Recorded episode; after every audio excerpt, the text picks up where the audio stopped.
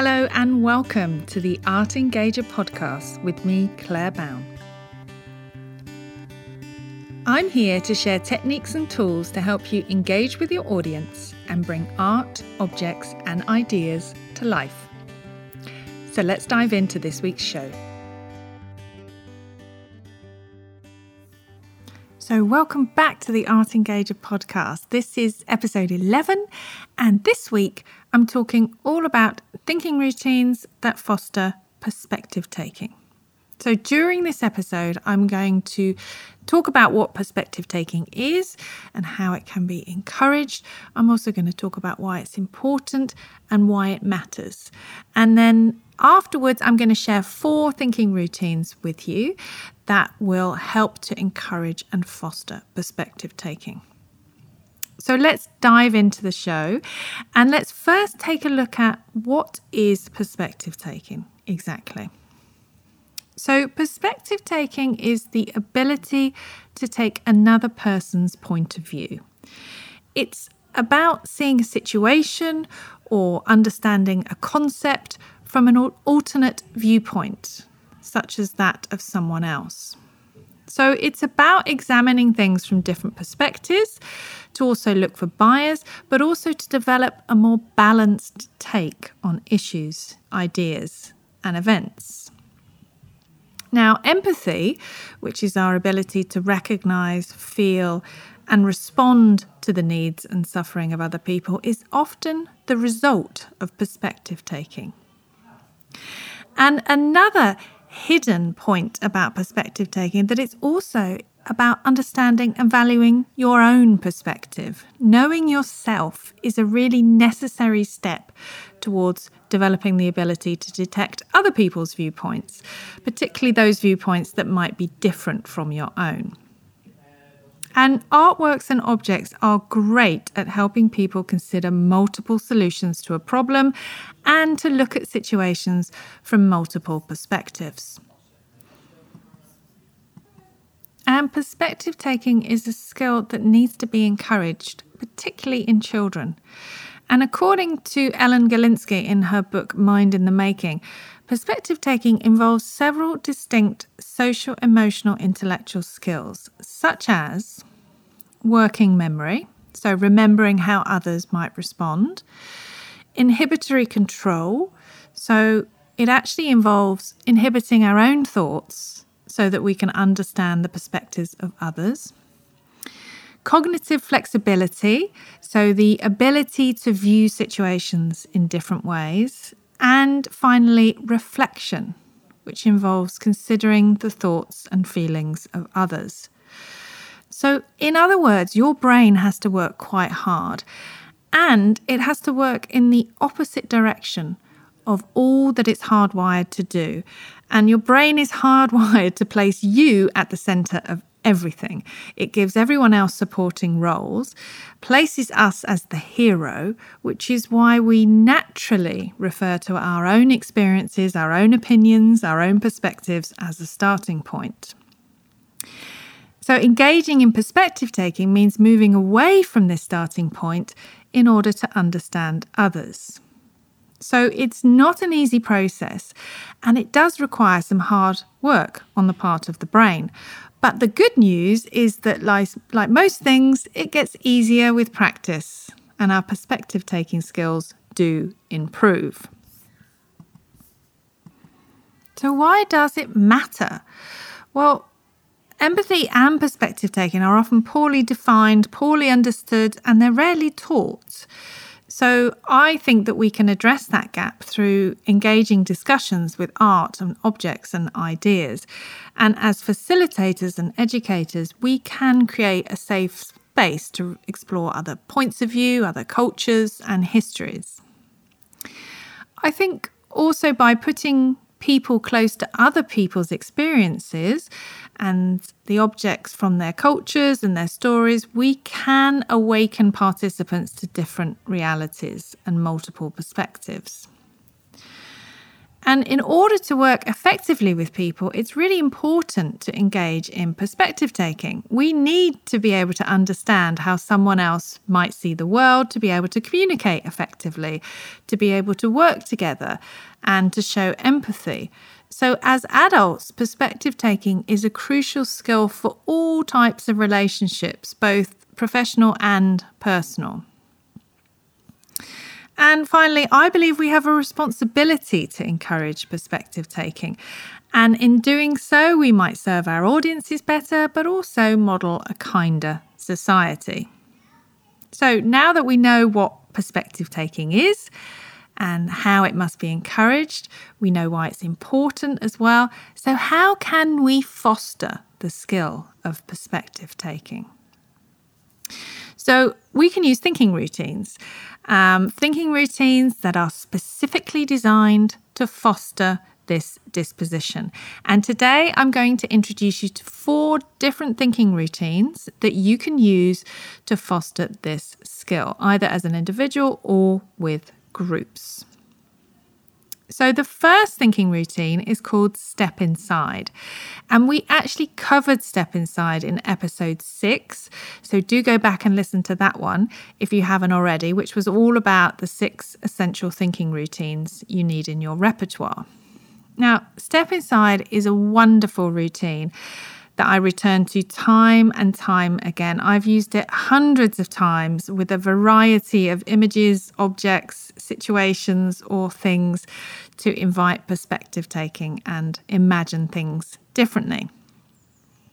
It asks you very simply to imagine yourself in the shoes of the person or object that you're looking at and to think about what that person might perceive, know, and care about.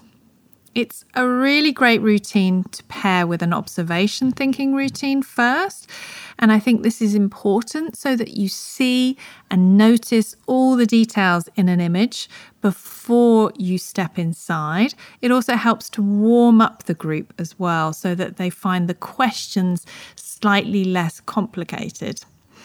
I think Step Inside works really well with portraits, self portraits, group portraits, and it also works well with objects too.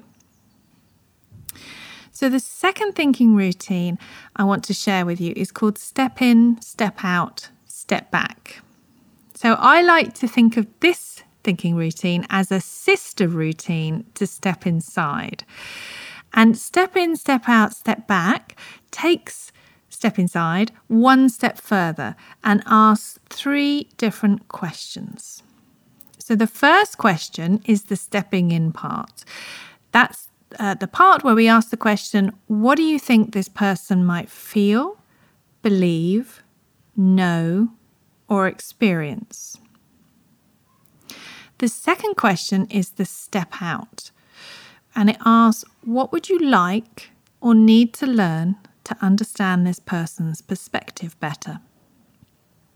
And the final question is step back. What do you notice about your own perspective and what it means to take somebody else's?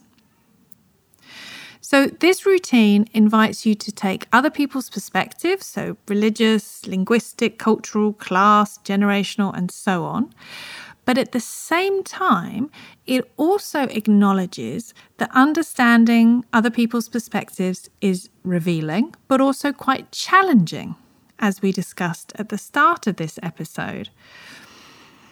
So, when you're about to use this thinking routine, you should choose a person or agent in the material you're examining.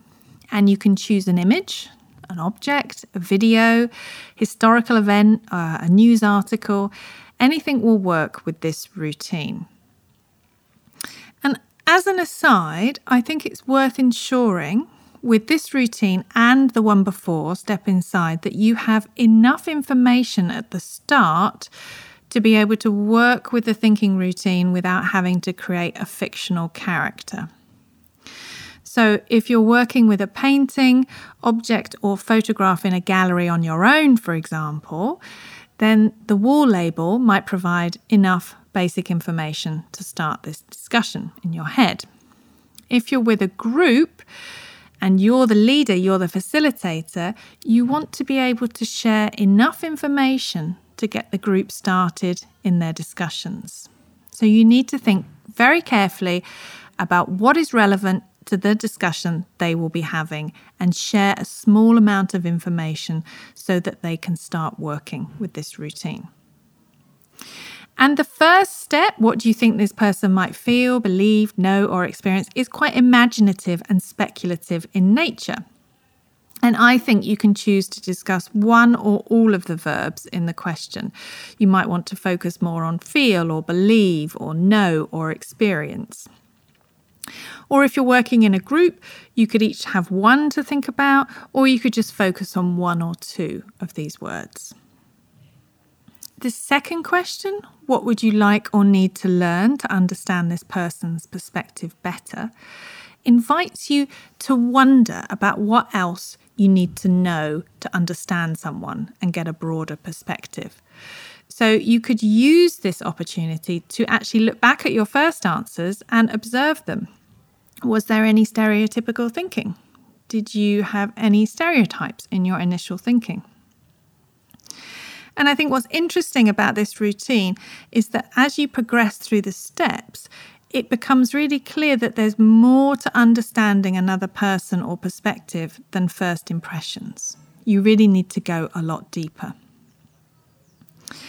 And the last question asks you to think in sort of a more broad way about perspective taking, about what things shape our perspectives about a person or event, and what we can do to better understand people's perspectives. So it's a really great routine, and I highly recommend you try it out.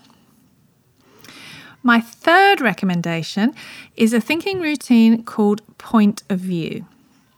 And Point of View is an early global thinking routine that was developed for a project in Project Zero called Project Zero Connect. And the first question of this routine asks you to identify various actors in the situation. So, if you're in a group situation, it's a good idea for the group to identify all the stakeholders or different perspectives that are involved. So, if you're looking at an image, think about all the different perspectives that you might see in this image. And then you can choose various points of view that you would like to investigate further. So you could the second question asks how does he or she feel, think or act? So you could choose one or two of those perspectives and then think about how they might feel, think or act. The next question asks you to think about why he or she might think that way. So, this is really asking you to look at whether there's any cultural values or social relations or personal views of themselves or anything that may shape their perspective in the situation you're looking at. And the final question, quite similar to step in, step out, step back, asks you to think about what else you might need to find out.